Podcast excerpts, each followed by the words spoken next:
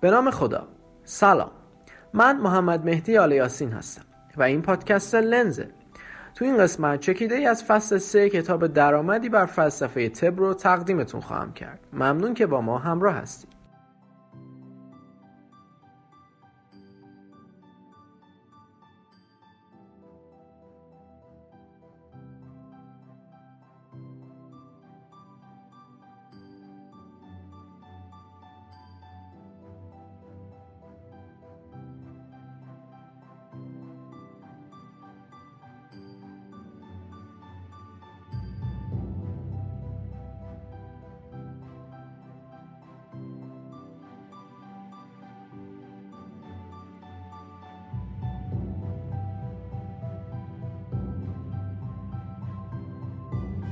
با تفحص در تاریخ پزشکی آنچه در اولین نگاه جلب توجه می نماید تقابل دو نوع تفکر کمابیش متضاد است واقع گرایی و تجربه گرایی. گذافه نیست. اگر بگوییم هیچ کدام به تنهایی وافیه به مقصود نبوده و افراط در هر یک تب را در نیل به هدف خود ناکام می‌گذارد. علا حال برای داشتن درکی صحیح و درخور از فلسفه طب سیر کردن در سرشت تاریخی و فلسفی هر یک از این دو مسلک در بافتار پزشکی امری ضرور و مختنم است.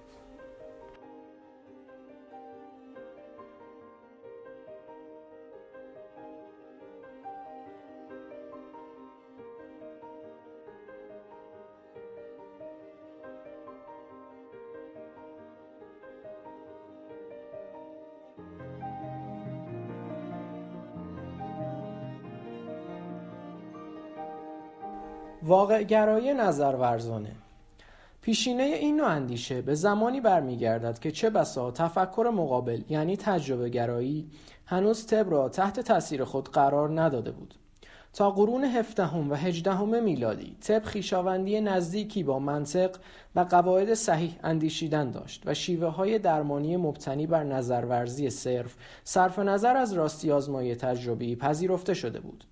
تا آن زمان همچنان بیماری شناسی بغراتی که متکی بر تمایز میان تبایع چهارگانه بود و بیماری را امری جز آشفتگی هارمونی میان این تبایع نمی‌دانست نظریه‌ای مقبول در بین اکثریت جامعه پزشکی بود.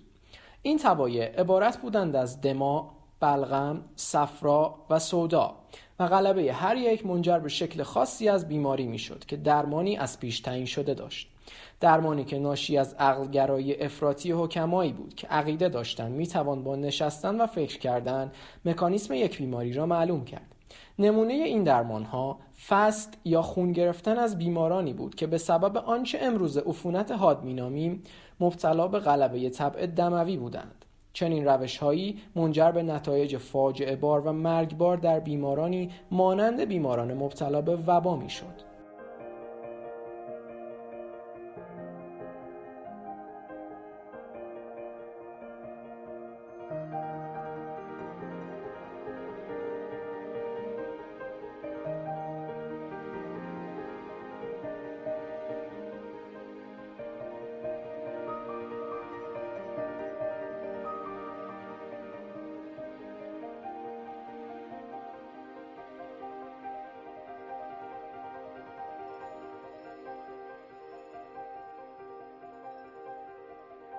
ریشه های تشکیک در حقانیت این نوع از تفکر را می توان در بادی قرن 19 هم جست. در آن زمان پزشکان فرانسوی نظریه هایی از بیماری را می پروراندند که مبتنی بر مشاهدات آزمایشگاهی و علومی نظیر آناتومی بود. تدریجاً با قوت گرفتن علوم فیزیولوژی، میکروب شناسی و بیوشیمی، دانشمندان طب از پس ذرهبین مشاهدهگر خود به دنبال توجیه مکانیسم بیماری ها بودند.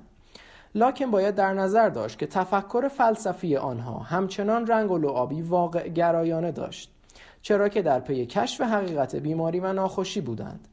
البته آنها صرفا نظریاتی را میپذیرفتند که با مشاهدات بالینی و آزمایشگاهی سازش پذیر بوده باشند. تجربه گرایی در آن سوی میدان دانشمندانی بودند که منش علمی آنها عبارت بود از مشاهده و تجربه فارغ از پی بردن به حقیقت آنچه که هست. برای آنها مکانیسم بیماری آنقدری اهمیت نداشت که تکیه بر روش های آماری برای کشف روابط علی حاکم بر طبیعت ذهنشان را درگیر کرده بود. خواستگاه این تجربه گرایی در قرن هجدهم را می‌توان در یادداشت‌های گیاه شناسانی یافت که به سان طبقه بندی گیاهان مشابه در گروه های منحصر به فرد بیماری ها را صرفا بر اساس تظاهرات و علائمشان صرف نظر از مکانیسم بیماری در گروه های مختلف جای می‌دادند. البته سردمدار پزشکان تجربه گرا پزشکی به نام ژول گاواره با الهام گرفتن از اندیشه های پوزیتیویستی آگوست کنت نظریاتی در کتاب اصول کلی آمار طبی مطرح کرد که بیشک در آن زمان انقلابی خاموش در حوزه طب بود. خاموش از این جهت که حدود یک قرن بعد جامعه پزشکی به اهمیت و صدق گفته های او پی برد. شالوده این نظریه نفی جایگاه پوشالی قوانین منطق در طب و تکه بر اصول آماری برای کشف روابط معنادار و علی و معلولی بود. آنچه که او در ده بند از این تئوری نمایانده بسیار شبیه به روشی است که امروزه در مطالعات کارآزمایی بالینی برای سنجش صحت و سقم روش‌های درمانی کاربرد دارد. البته در خلال نوشته های او با اقرار به این حقیقت که رابطه علی چیزی بیش از توالی و تعاقب منظم وقایع است عقب نشینی ریزبینانه ای از تجربه گرایی دارد. با این حال اندیشه های او سبب شد تا گروهی از پزشکان تحت لوای مکتب بالینی انتقادی پس از جنگ جهانی دوم با وام گرفتن از تئوری گاواره پیشرفت های انفجارگونه ای را در حوزه طب رقم زنند.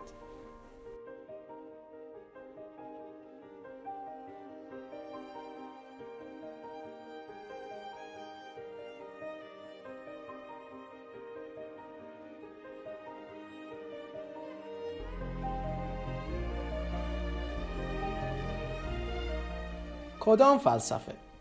بسیار شنیده ایم که یا رومی روم یا زنگی زنگ. لاکن باید گفت در جدال میان دو مکتب مذکور اطاعت و یا اسیان ورزیدن کورکورانه فرجامی جز پشیمانی ندارد. هر دوی این مکاتب با تمام نقدهایی که بر آنها وارد است بصیرتهای بسیاری بر طب افزودند. به عنوان مثال ویلیام هاروی کاشف انواع گردش خون نظریه خود را از این عقیده الهام گرفت که انسان عالم صغیری است از کل عالم کبیر. یا در مورد دیگر کیمیاگری منجر به کشف جیوه برای درمان سیفلیس شد. از آن سو تجربه گرایی و آزمودن نظریات علمی در بسیاری از موارد دانش ناقص بشر را به رخ او کشیده است. برای نمونه تا دهه 1950 میلادی پزشکان عقیده داشتند. می توانند از دانش نظری خود استنتاج کنند که به بیمار مبتلا به نارسایی مزمن تنفسی باید تقریبا تا آنجا که ممکن است اکسیژن تجویز شود. اما دانش نظری آنها ناقص بود زیرا نمی‌دانستند درمان با اکسیژن می تواند سبب انباشته شدن مرگبار گاز کربن دی اکسید در خون گردد. درمان با اکسیژن بیش از حد احتمالا موجب مرگ خیلی از بیماران شده است. یا مثلا در دهه های 1950 و 1960 میلادی تجویز داروهای ضد انقاد به عنوان درمان منطقی و بسیار موثر انصداد عروق کرونر قلب بسیار مورد توجه بود. اما مطالعات بالینی بعدی نشان دادند که تأثیر آنها ناچیز است یا اصلا تأثیری ندارند.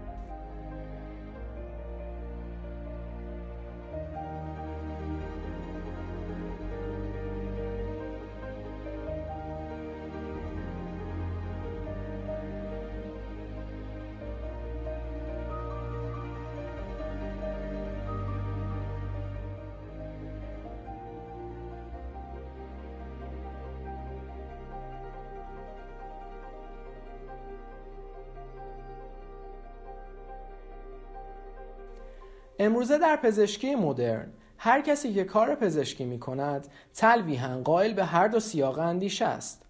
دیگر کمتر کسی است که به دنبال یافتن دلایل اقلانی متقن برای پذیرفتن رئالیسم یا همان واقع گرایی باشد.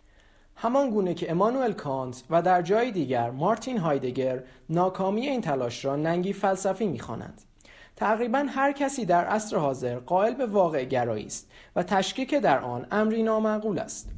این امر در پزشکی نیز صادق می باشد امروز هر طبیبی قائل به این است که قلب ارگان پمپاژ خون بوده لوزول معده انسولین تولید می کند بسیاری از باکتری ها مولد بیماری اند و بدن با تولید آنتیبادی از خود دفاع می کند از سوی دیگر تقریبا هر پزشکی که تبابت می کند ناخداگاه بر طریقی عمل می کند که مشاهدات و مطالعات تجربی معید آنها هستند. امروزه تا وقتی که داروها و روش های درمانی از سوی مطالعات کارآزمایی بالینی تایید نشوند مقبولیتی در جامعه علمی ندارند. با این اصاف با ژرفبینی جایگاه هر کدام از این دو سلک در هیئت پزشکی می توان به درک صحیحی از فلسفه طب حاضر نائل گشت. اگر ما برای پزشکی سه هویت پزشکی زیست شناختی پزشکی بالینی و امر بالینی در نظر بگیریم زنجیره بحثمان کامل می شود پزشکی زیست شناختی الهام گرفته از رئالیسم مبتنی بر نظارت تجربه است که در آن اصول و فرایندهای زیست شناختی دخیل در پزشکی و در یک کلام معرفت پزشکی به بحث گذاشته می شود. از طرفی پزشکی بالینی مبتنی بر آزمودن تجربه گرایانه و پر کردن خلعهای علی و معلولی نظریات پزشکی از طریق مشاهدات کمابیش عینی است. در نهایت نیز امر بالینی به ظهور رساندن ثمره اصول زیست شناختی و مطالعات بالینی و در یک کلام امری هنری است این سه هویت را می توان در قالب تمایز میان علم محض، تکنولوژی و تکنیک نمایاند. لذا گذافه نیست. اگر بگوییم طب با در هم تنیدن درخور علم و تکنولوژی به دست هنرمندی به نام طبیب هنری عتیق میآفریند که پیامدش پاسداری از ثروت گرانبهای سلامت است.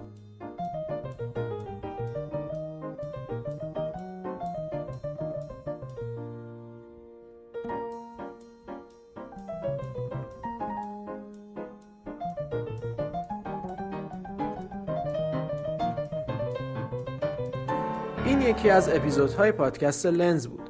مربوط به فصل سوم از کتاب درآمدی بر فلسفه طب امیدوارم که لذت برده باشید. نظرتون چی بود؟ اگر انتقاد یا پیشنهادی دارید یا می‌خواهید با همون همکاری کنید حتما به همون بگید. پادکست لنز کاریه از تیم مدیکیشن که هسته اصلیش رو بچه های ورودی 97 پزشکی تهران تشکیل میدن. به امید گسترش فرهنگ مطالعه مراقب خودتون باشید. خدا نگهدار.